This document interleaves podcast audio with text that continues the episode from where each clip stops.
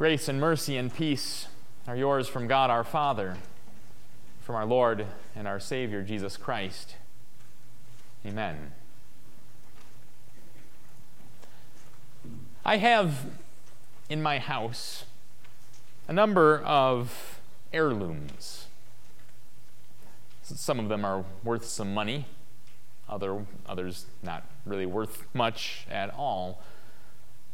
But to me, they're all valuable because of the people or the events that they remind me of. There's a birch bark birdhouse that's hanging in my garage. It's not really all that useful to birds there in the garage. But I keep it somewhere safe because it was made by my grandfather. And it, reminds me of when I was little I used to help him with projects in his basement workshop. It's been a long time since the, the Lord called him home to heaven, but I still have that little birdhouse. I would guess that most of you have some things like that in, your homes, things that, that connect you to the past, maybe things that you think about passing on to your own children one day. Heirlooms are a, a good reminder that we human beings don't exist independently of, of one another. John Donne famously wrote that no man is an island. And it's, it's true. We, we come from our parents and our grandparents. We, we exist in relation to one another, relationships to one another. We're, we're brothers and sisters. We're friends and neighbors. We're customers and coworkers. The people who were closest to Jesus weren't so much blood relatives, they were his disciples. But as the end of Jesus' time on this earth drew close, what heirloom could he give to them? What would they remember him by? He had no possessions other than the clothes on his back. On the night before his death, Jesus gave his disciples an heirloom unlike anything else in the world, an heirloom without compare. He gave them a meal, a sacrament of his own body and blood for their salvation. This heritage, this heirloom, continues to be passed down to disciples of Jesus. It's something far greater than a birch bark birdhouse. The Lord's Supper is an heirloom that connects us to Jesus, to his church, his people, past, present, and future. Tonight we're looking at Luke's uh, account of the Last Supper. Luke tells about how it was the Passover and how the, the Passover was prepared for Jesus and his disciples in a, a most mysterious and wonderful way. The disciples were all ready to get to work, finding a place, setting it up, preparing it for that supper, but Jesus told them no. They would find a man carrying a jar of water, follow him to a house that they would find ready and prepared how did the owner of the house know? To prepare it for them. Had he spoken to Jesus? Had an angel appeared to him? Luke doesn't say. But this, this miracle, which is small compared to many of Jesus' miracles, still reminds us of just who Jesus is. And then Luke describes this meal. He says, When the hour had come, Jesus reclined at the table with the twelve apostles. He said to them, I have eagerly desired to eat this Passover with you before I suffer. For I tell you, I will not eat it again until it is fulfilled in the kingdom of God. He took a cup, gave thanks, and said, Take this and divide it among yourselves, for I tell you, from now on I will not drink of the fruit of the vine until the kingdom of God comes. He took bread, and when he had given thanks, he broke it and gave it to them, saying, This is my body, which is given for you.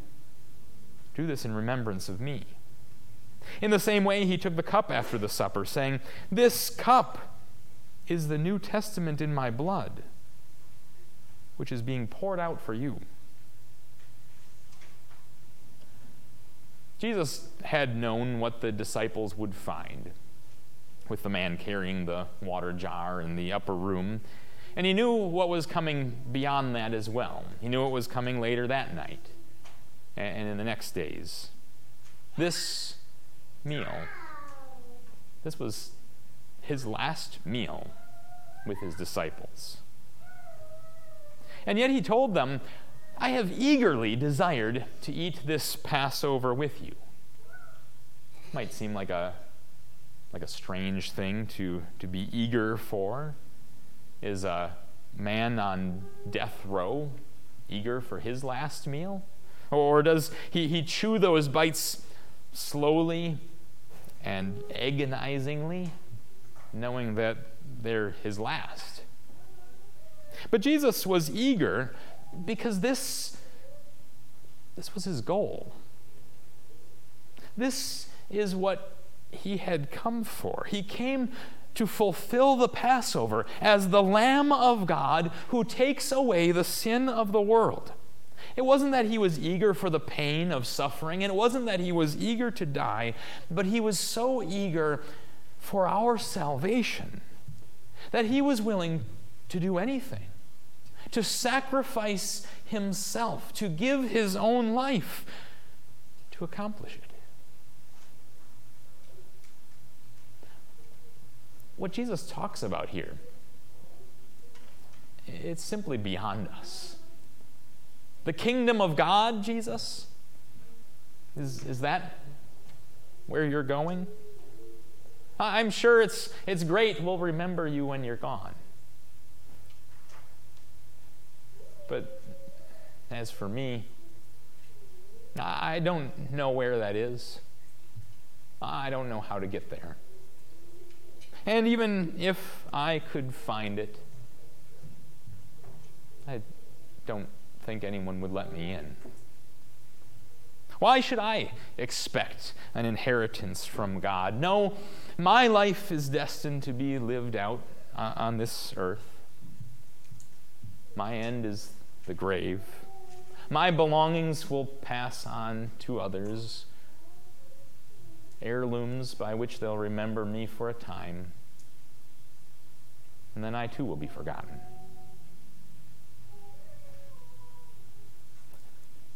But Jesus gives to us, to his disciples, this heirloom of the Lord's Supper. And in this, Jesus does something wonderful. This he declares, with all the authority by which he created the universe, this is my body given for you. This, he proclaims, with the same powerful word that unleashed the ten plagues on Egypt while delivering the children of Israel, this is my blood poured out for you. The kingdom of God is where Jesus was going, but not before the cross. Not before he bore our sins and our death in his body on that tree. Not before he drank to the dregs the agony of hell for you and for me and for every person who has ever lived on this earth and not before that same body which was given for us on the cross was raised again in glory on the third day.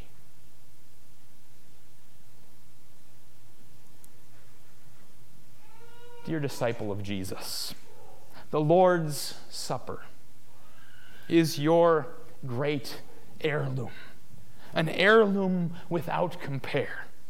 Our gracious God has bound you to himself, and he binds you to one another. Jesus himself is your inheritance. He makes his body your food and his blood your drink. Honoring his supper, you honor Jesus, and through it, Jesus gives you life the one who eats from the tree of life cannot die.